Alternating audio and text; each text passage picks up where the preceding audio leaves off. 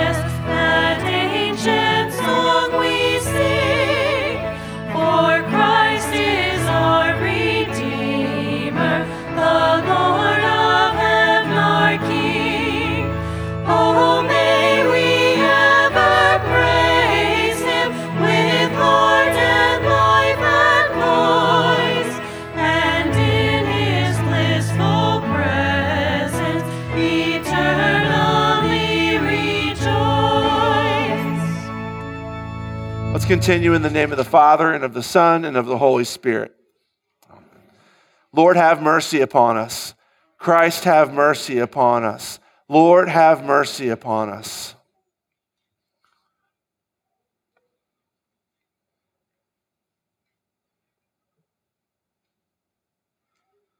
I confess to God Almighty before the whole company of heaven and to you, my brothers and sisters, that I have sinned in thought, word, and deed by my fault by my own fault, by my own most grievous fault. Wherefore I pray God Almighty to have mercy on me, forgive me all my sins, and bring me to everlasting life. Amen. The Almighty and merciful Lord.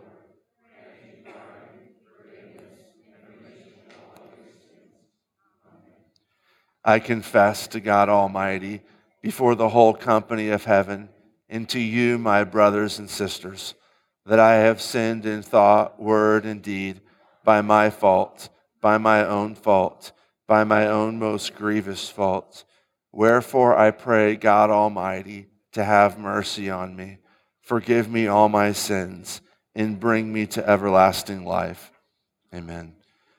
The Almighty and merciful Lord grant you pardon, forgiveness, and remission of all your sins. Amen. Sing aloud, O daughter of Zion. Shout, O Israel. Rejoice and exult with all your heart, O daughter of Jerusalem. The Lord has taken away the judgments against you, He has cleared away your enemies. The King of Israel, the Lord, is in your midst.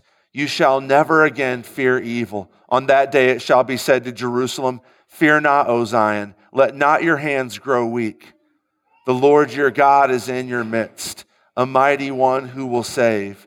He will rejoice over you with gladness. He will quiet you by his love. He will exult over you with loud singing. The psalm is from Psalm 31. Be gracious to me, O Lord, for I am in distress. My eye is wasted from grief, my soul and my body also. For my life is spent with sorrow and my years with sighing. My strength fails because of my iniquity, and my bones waste away. Because of all my adversaries, I've become a reproach, especially to my neighbors, and an object of dread to my acquaintances. Those who see me in the street flee from me. I have been forgotten like one who is dead. I have become like a broken vessel, for I hear the whispering of many, terror on every side as they scheme together against me, as they plot to take my life. But I trust in you, O Lord. I say, You are my God. My times are in your hand. Rescue me from the hand of my enemies and from my persecutors. Make your face shine on your servant. Save me in your steadfast love. Glory be to the Father, and to the Son, and to the Holy Spirit, as it was in the beginning, is now, and will be forever. Amen. You may be seated. Uh, b- before I forget, and I did, I forgot to make this announcement. Uh, the guest registers are at the end of each aisle. If you could take those and let me know that you're here, and then they'll pass those down to the people sitting next to you, that would be terrific. And I apologize for getting to mention that earlier. Old Testament reading is from Zechariah chapter 9. It gets quoted in the gospel reading for today, so we'll come back to it in a few minutes. Rejoice greatly, O daughter of Zion. Shout aloud, O daughter of Jerusalem. Behold, your king is coming to you. Righteous and having salvation is he, humble and mounted on a donkey, on a colt, the foal of a donkey. I will cut off the chariot from Ephraim and the war horse from Jerusalem, and the battle bow shall be cut off. And he shall speak peace to the nations. His rule shall be from sea to sea and from the river to the ends of the earth. As for you also, because of the blood of my covenant with you, I will set your prisoners free from the waterless pit. Return to your stronghold, O prisoners of hope. Today I declare that I will restore to you double. For I have bent Judah as my bow, I've made Ephraim its arrow. I will stir up your sons, O Zion, against your sons, O Greece, and wield you like a warrior's sword. Then the Lord will appear over them, and his arrow will go forth like lightning. The Lord God will sound the trumpet and will march forth in the whirlwinds of the south. The Lord of hosts will protect them, and they shall devour and tread down the sling stones, and they shall drink and roar as if drunk with wine, and be full like a bowl, drenched like the corners of the altar. On that day, the Lord their God will save them as the flock of his people for like the jewels of a crown, they shall shine on his land. For how great is his goodness and how great his beauty. Grain shall make the young men flourish, and new wine the young women. This is the word of the Lord. Thanks be to God. Epistle reading from Philippians 2 5 through 11, very, very famous.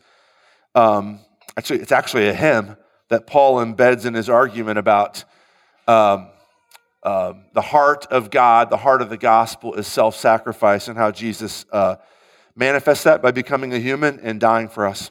Paul says, Have this mind among yourselves, which is yours in Christ Jesus, who, though he was in the form of God, did not count equality with God a thing to be grasped, but made himself nothing, taking the form of a servant, being born in the likeness of men. And being found in human form, he humbled himself by becoming obedient to the point of death, even death on a cross. Therefore, God has highly exalted him and bestowed on him the name that is above every name, so that at the name of Jesus every knee should bow in heaven and on earth and under the earth, and every tongue confess that Jesus Christ is Lord to the glory of God the Father. This is the word of the Lord. Thanks be to God.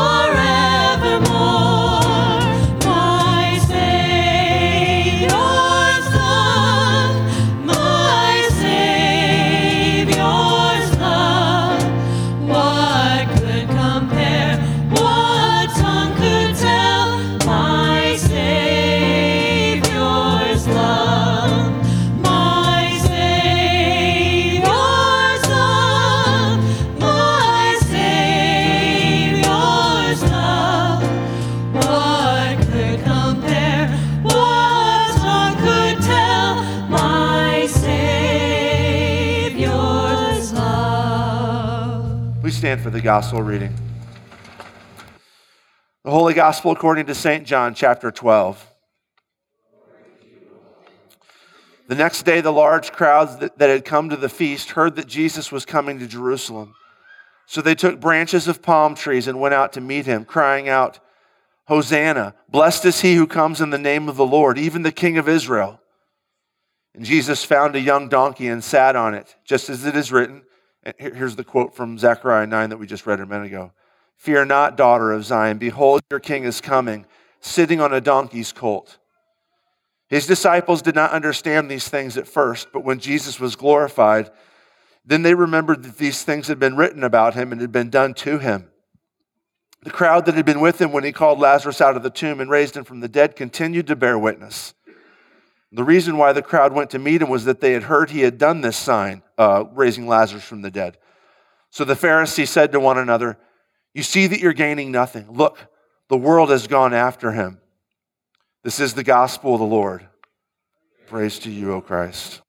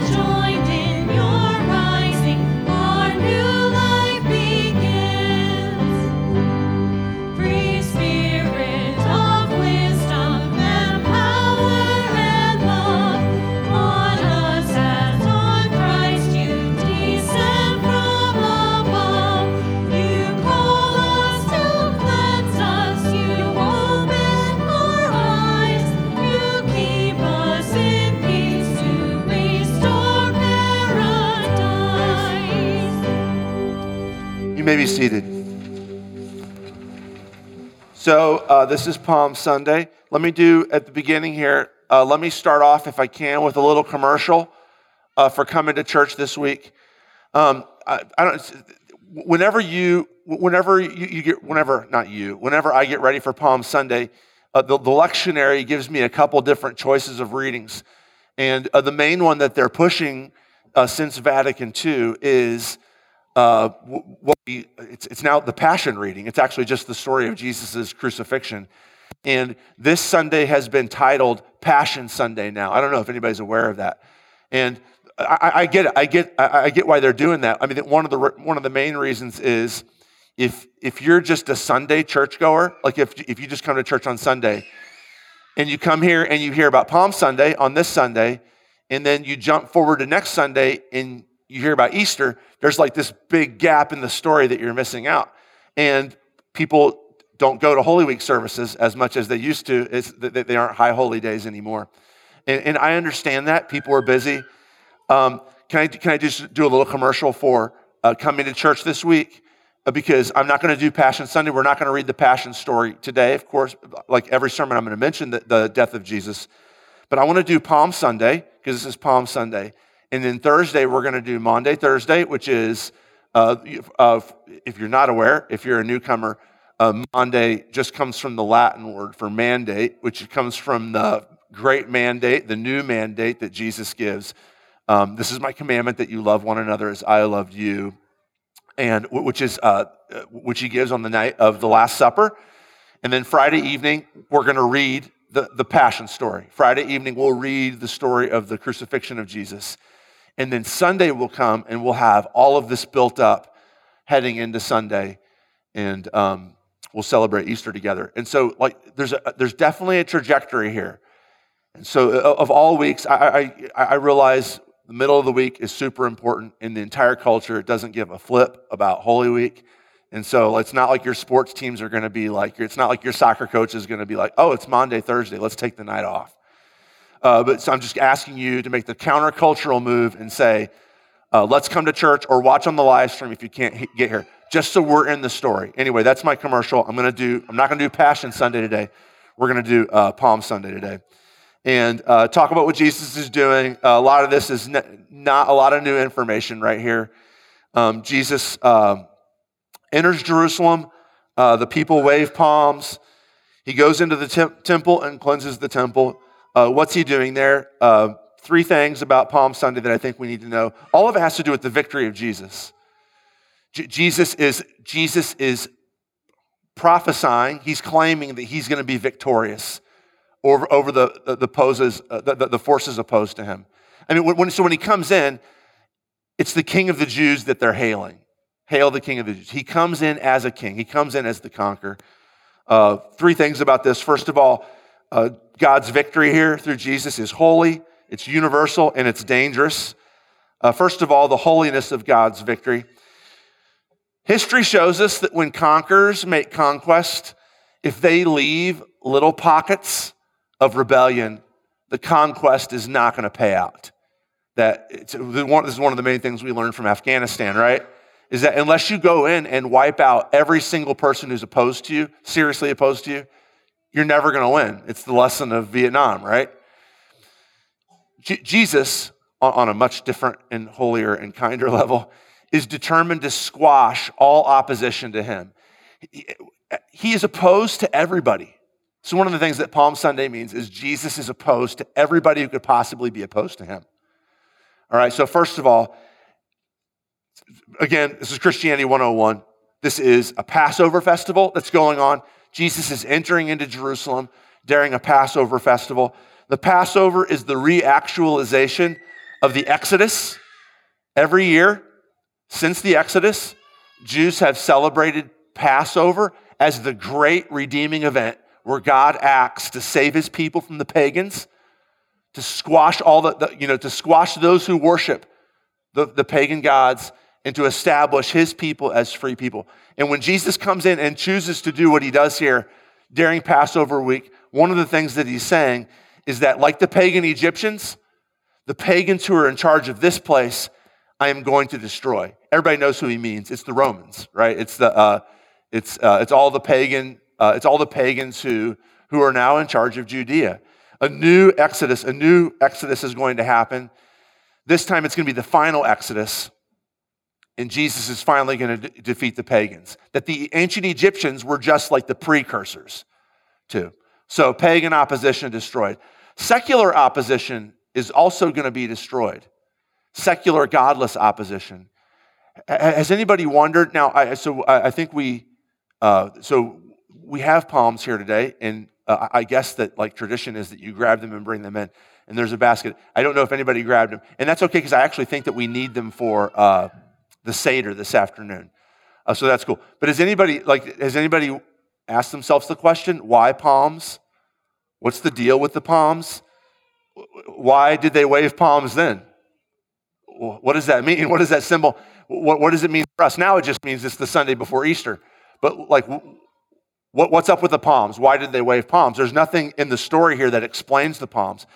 Actually, there's nothing in the Bible that's sitting on your lap or in the, the Pew Bible in the rack in front of you that actually explains why there's palms. You have to know a little bit of Jewish history to know what the palms are about.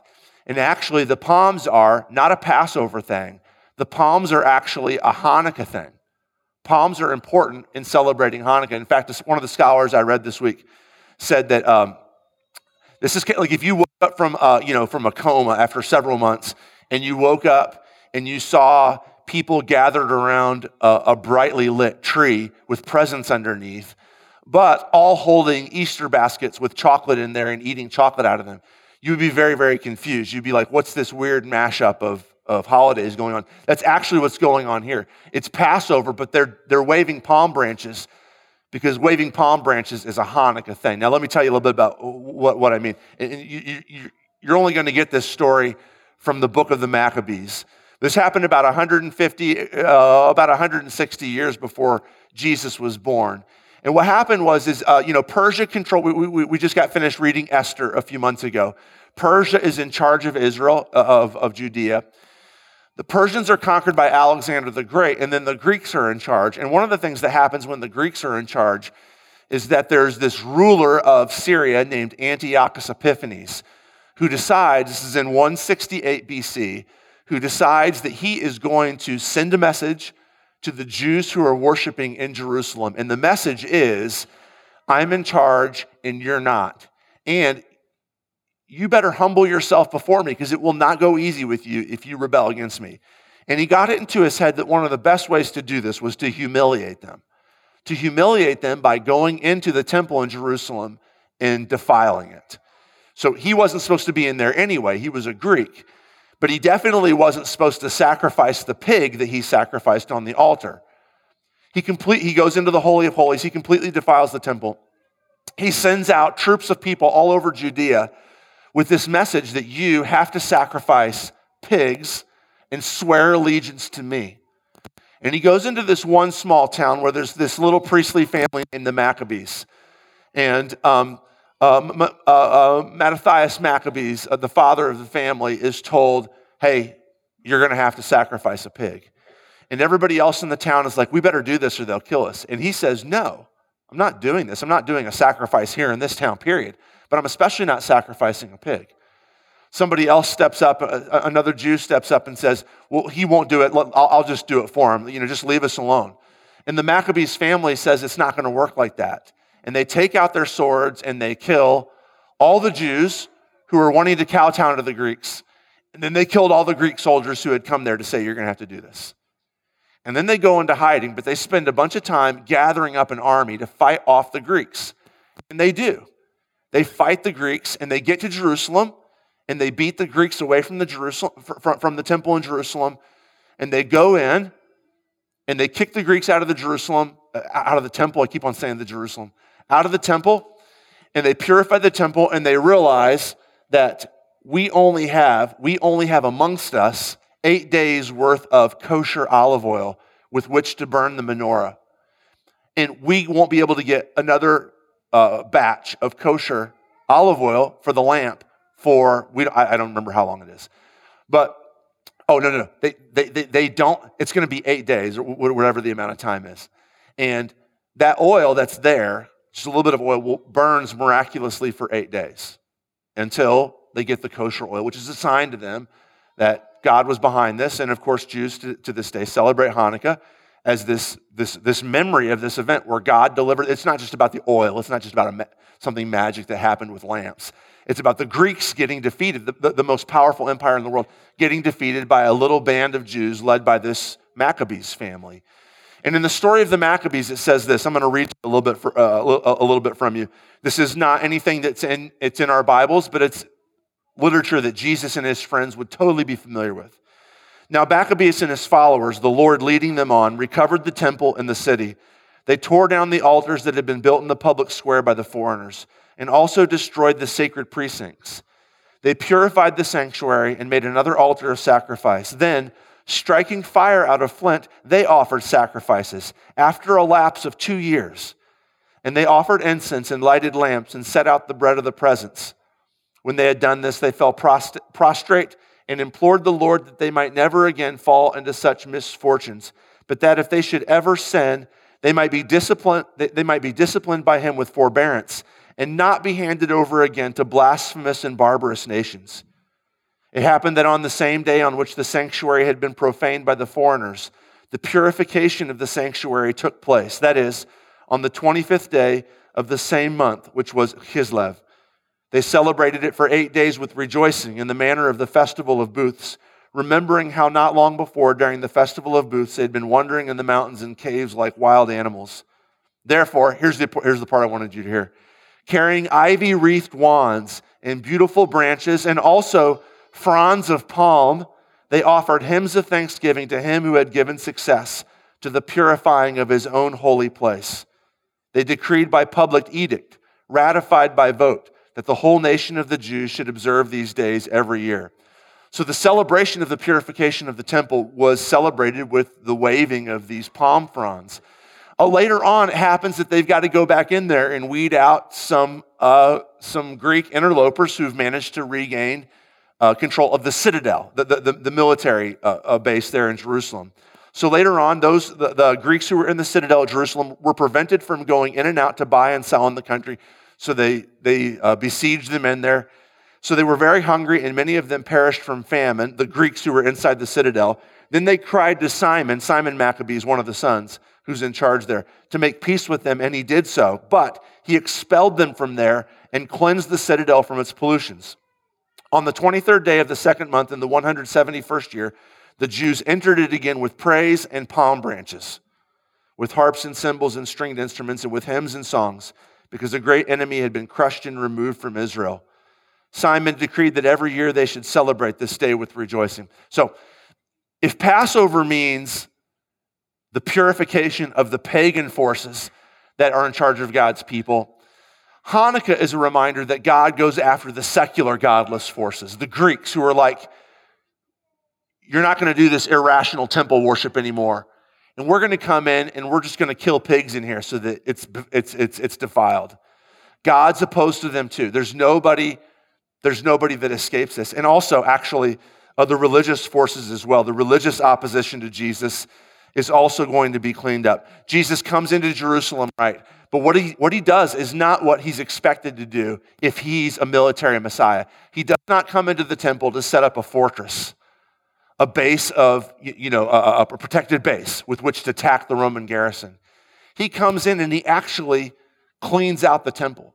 He shuts the temple down and shuts the religious ceremonies down and kicks out the people who are buying and selling there. Jesus is opposed to everyone. He's opposed to the pagans who are irreligious. He's opposed to the seculars who are irreligious. He's opposed to the religious people there. Jesus is opposed to everyone. This is what gets you killed. Is when you don't choose a side that can back you up and just say, I'm against all y'all. At the end of the day, he dies alone. His friends leave him. I mean, his mom is there when he's crucified. But he goes on trial and he dies alone because he's opposed to everyone. Jesus doesn't work for anybody. Jesus isn't on our side, except in the sense that he's on everybody's side. Jesus isn't, Jesus isn't, I'm going to to choke to get this out. Jesus isn't a Lutheran. That's not true. Jesus doesn't work for the Lutherans. He doesn't have an office at the International Center. He doesn't come out like a puppet on a string when we need him. Jesus does not work for the Republicans or the Democrats.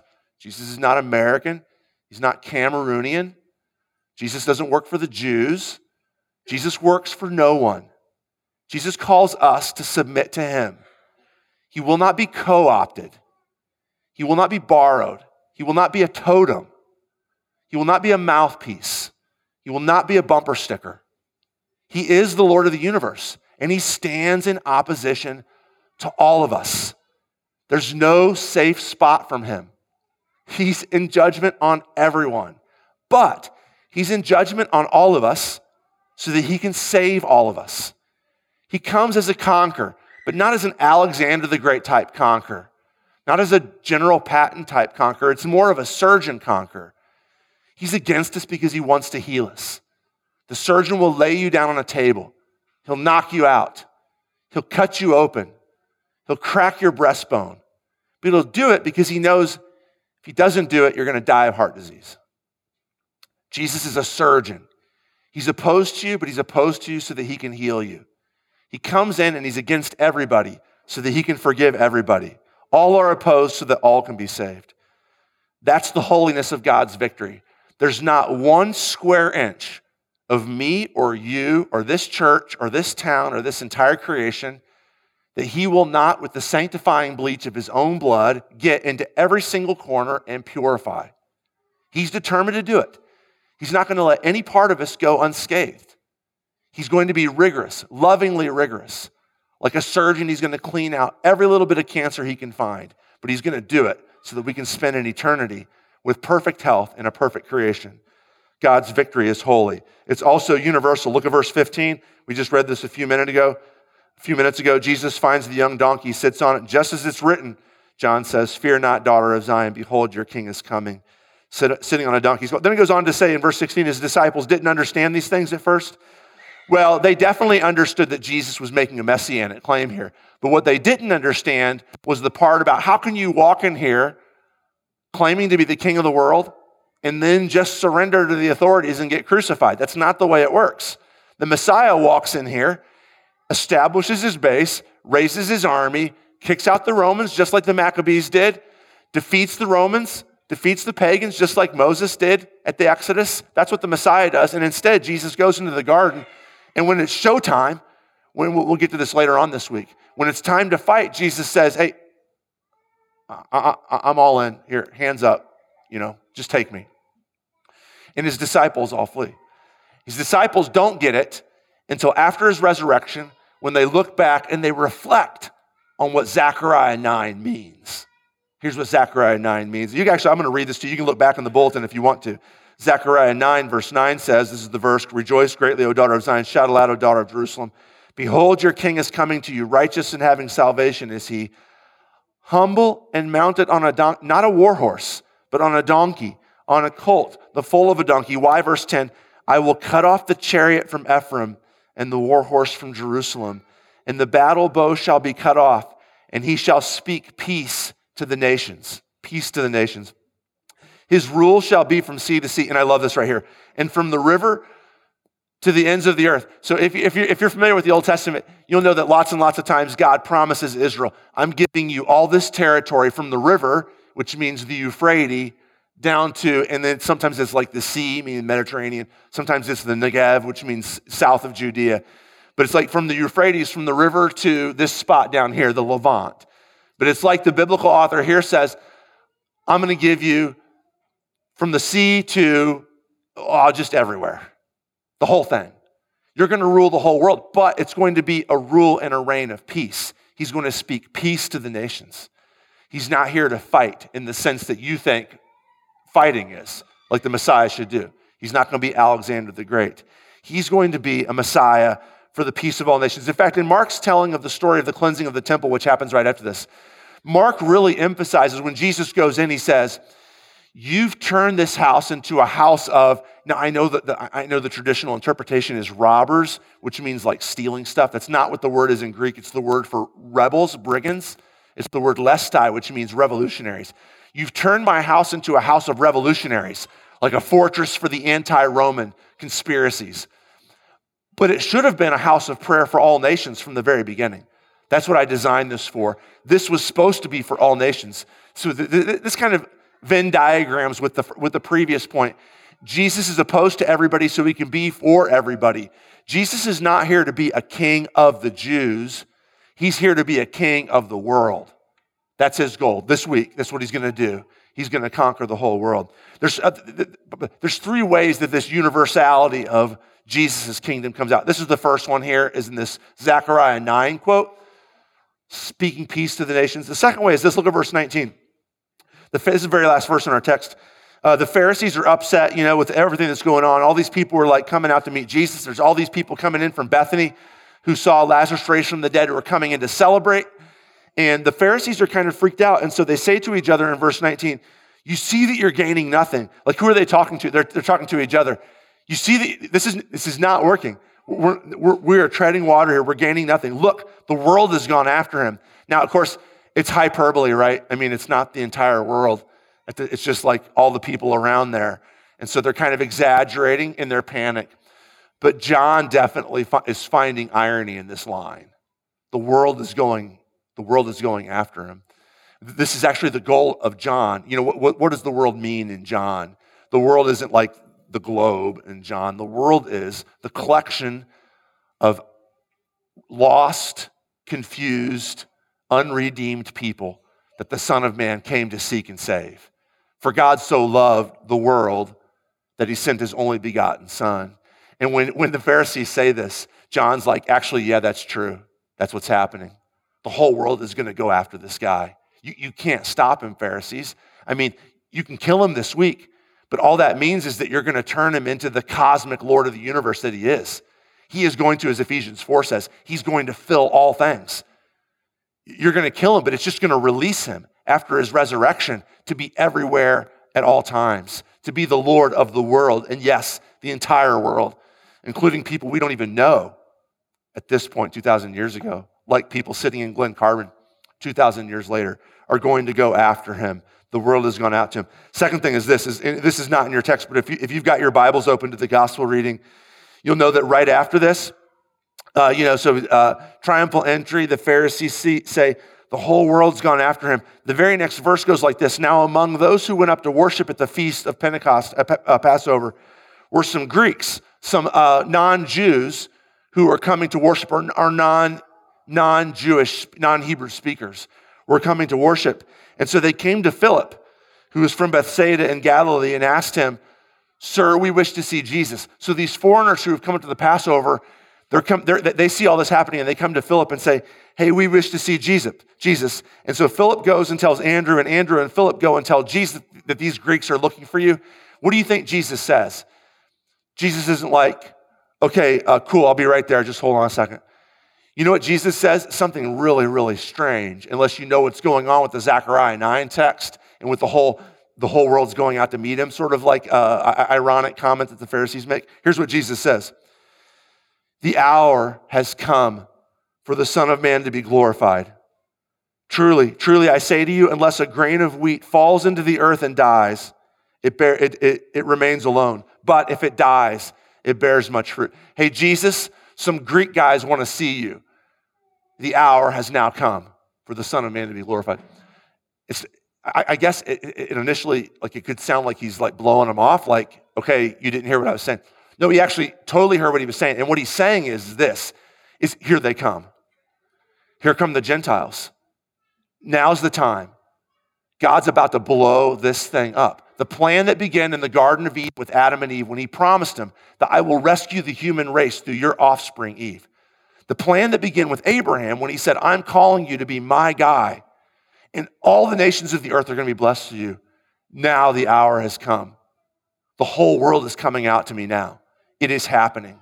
Jesus is not just for the Jews, but he's for every single one of us. He is the universal king.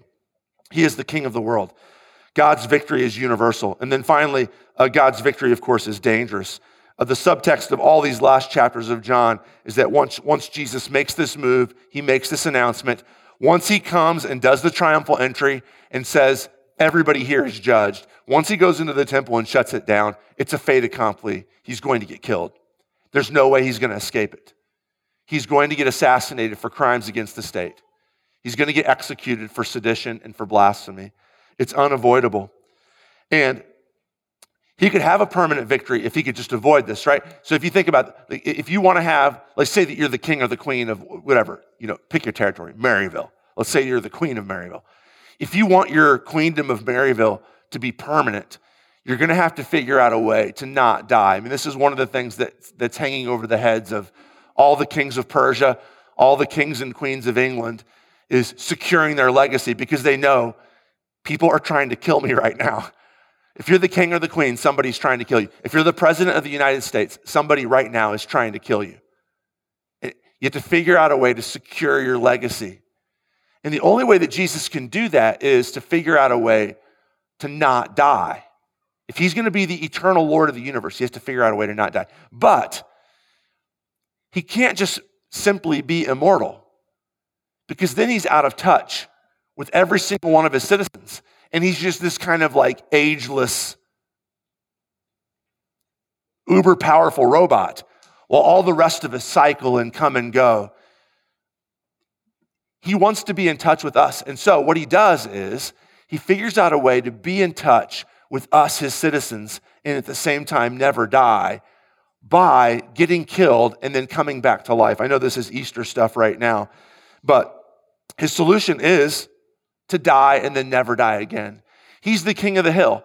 Not in the sense that, like, if I'm the king of the hill, I'm up at the top of the dirt mound, and three or four of you are coming up here to knock me off so that you can be the king of the hill. And I can knock one of you off, but I know the whole time that there's two guys behind me coming after me. And I can stay up here for a little bit, but my best bet is just to try and stay up here as long as I can. No, I'm going to get knocked off and then try to bounce back. But if Jesus can be killed, if he can be knocked off, the king of the hill, and then permanently come back, he can never be defeated. Having died once, he'll never ever die again. He's indestructible, he's bulletproof. Jesus' enemies are trying to kill him. It's dangerous, but he's going to rise from the dead and be bulletproof and never die again. And then finally, and then we'll be done. Jesus' enemies are also trying to kill Lazarus. Again, if you have the, if you have the text open, this is right before our reading for today. So some of you know in John chapter 11, Jesus raises Lazarus from the dead. Right before our reading this morning in verses 9 through 11, when the large crowd of Jews learned that Jesus was there, they came not only on account of him, but also to see Lazarus, whom he'd raised from the dead. This has got to be something that, you know, this has got to, this is a curiosity. You'd want to see this, right? So the chief priest made plans to put Lazarus to death as well, because on account of him, Many of the Jews were going away and believing in Jesus. The Pharisees are going to kill this guy who's been raised from the dead. They're going to kill this guy who's been raised from the dead. They're not going to be like, holy cow, Jesus is able to raise people from the dead. Maybe we should adjust what we think about him. Instead, they're going to try to kill the guy that he raised from the dead. Power is way more important to them than truth. It's a big theme in the Gospel of John. You're going to get to this in the, uh, we'll read this on Thursday, on, on, on Friday night, where Jesus basically says, basically says, I'm the truth. And Pilate says, What is truth? There's this big, really cool interplay. I'll explain it now so I don't have to do it Friday, night when we're doing the reading. Cool interplay between how, how do truth and power relate to each other? This is the postmodern question. How do truth and power relate to each other? And the Pharisees are definitely on the side of power. We don't care what's true. We want to be in charge. And since Jesus raised from this guy, this guy from the dead, and because of that, people are going to Jesus, we've got to kill Jesus and we've got to kill Lazarus too. If you have been raised from the dead by Jesus, they're going to try to kill you. Those of you who are Christians, you are a, ch- you are a brother of the one who is on nobody's side. Nobody likes Jesus. I mean, people will pull him out and use him as a totem, but nobody actually wants to submit to Jesus because they want the power. And if it comes down to submitting to Jesus, they're just going to kill him. They're just going to try to kill him again. And they can't kill him again because he can't be killed anymore. But they will definitely try to kill you. They will definitely try to kill you. This is if the world can't control you because you've become convinced that Jesus is Lord, then they will hate you. They will try to kill you. But the good news is that now that you're now you are indestructible. Now you can't be killed. It is guaranteed that you will rise from the dead because Jesus rose from the dead. I'll, I'll just close with I'll, I'll, close with this last quote. This is from a, from a few chapters uh, from now. Because Jesus because Jesus rose from the dead, he has won the ultimate victory, and that means that you have won the ultimate victory if you're in Jesus Christ. Jesus tells his followers that when you're when you're facing the fears of this world, when you're facing the people who are opposed to you, you don't need to be afraid. In the world, you will have tribulation, he says in John 16 33. But take heart, for I have overcome the world. Let's pray. God, thank you for loving us and thank you for being good to us and thank you for saving us and rescuing us. Thank you for winning this victory. Thank you for being committed to our surgery. Thank you for saving every single one of us, Lord, for dying for every single one of us. Thank you for ruling and reigning over those of us who live here in the middle of the United States, 2,000 miles away. 2,000 years and thousands of miles away from your son's death and resurrection. Thank you for protecting us in all danger by connecting us to the death and resurrection of your son, Jesus. We pray this in his name. Amen.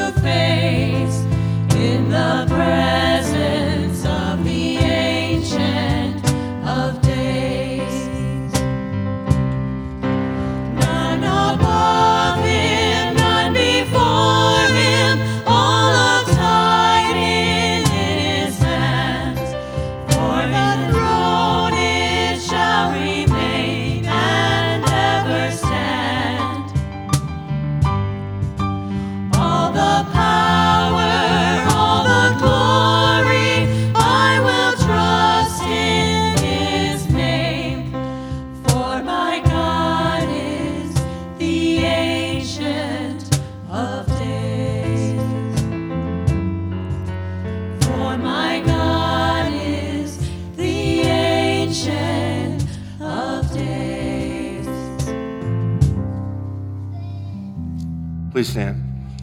Let's pray.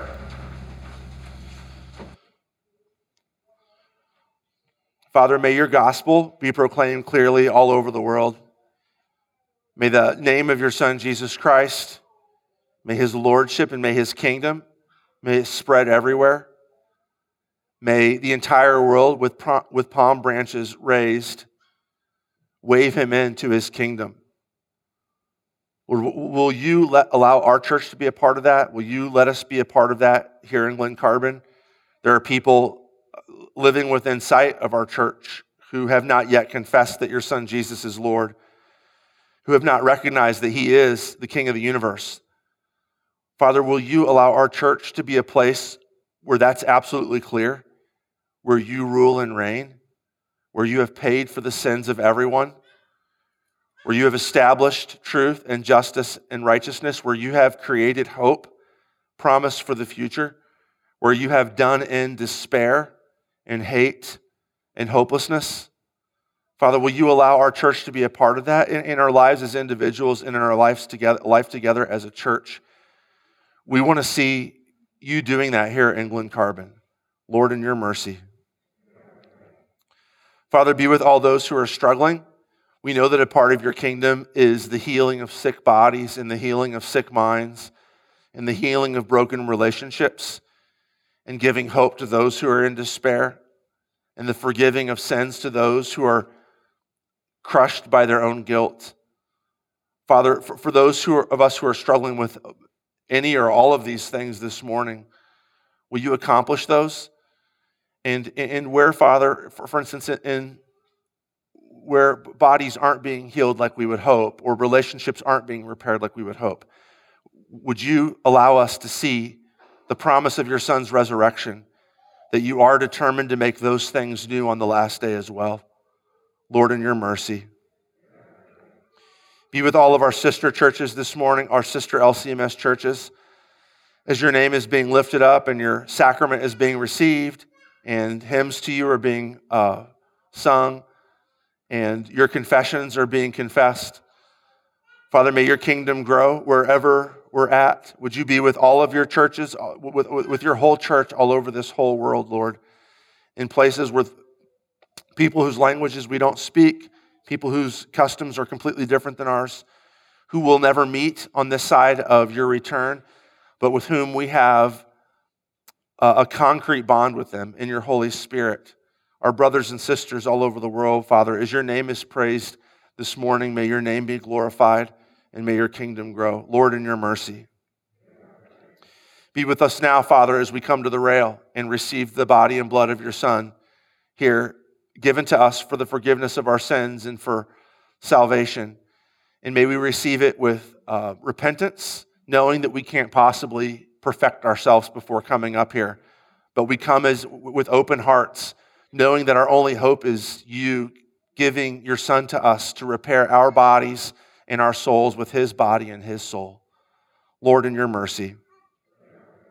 We pray all these things in the name of our brother Jesus, who came to earth and ministered to us, died for us, rose from the dead for us, and has ascended and now rules and reigns over us and brings us here into your throne room so that we can pray these prayers to you as our Father. We always pray these prayers in His name. Amen. The Lord be with you. Lift up your hearts. Let us give thanks to the Lord our God. It is truly good, right, and salutary that we should at all times and in all places give thanks to you, O Lord our God, King of all creation. For you've had mercy on us and given your only begotten Son, that whoever believes in him should not perish, but have eternal life. Grant us your Spirit, gracious Father, that we may give heed to the covenant of your Son in true faith, and above all, firmly take to heart the words with which Christ gives to us his body and blood for our forgiveness. By your grace, lead us to remember and give thanks for the boundless love which he manifested to us when by pouring out his precious blood, he saved us from your righteous wrath and from sin, death, and hell. Grant that we may receive the bread and wine, that is, his body and blood, as a gift, guarantee, and pledge of his salvation. Graciously receive our prayers, deliver and preserve us. To you alone, O Father, be all glory, honor, and worship, with the Son and the Holy Spirit, one God, now and forever. Amen.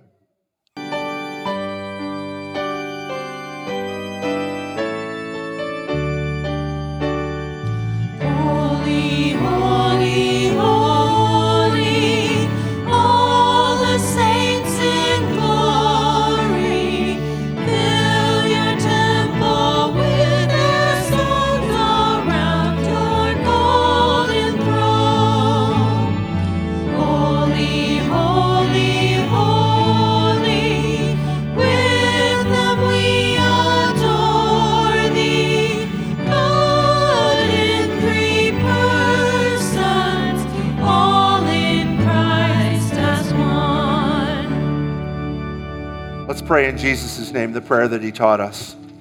Our Father, who art in heaven, hallowed be thy name.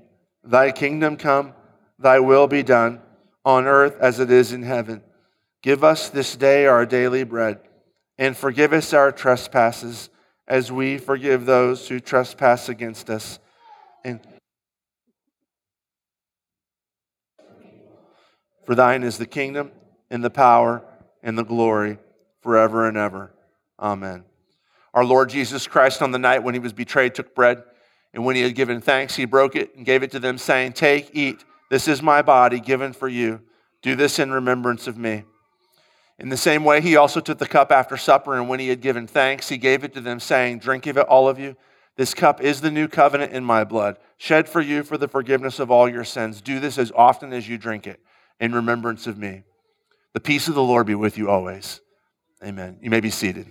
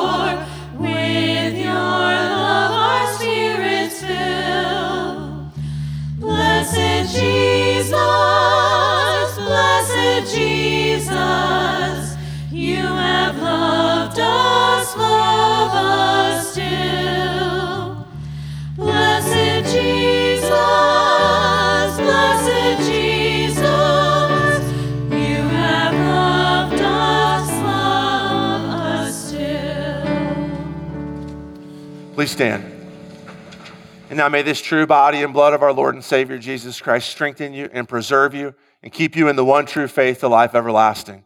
Depart in Christ's peace.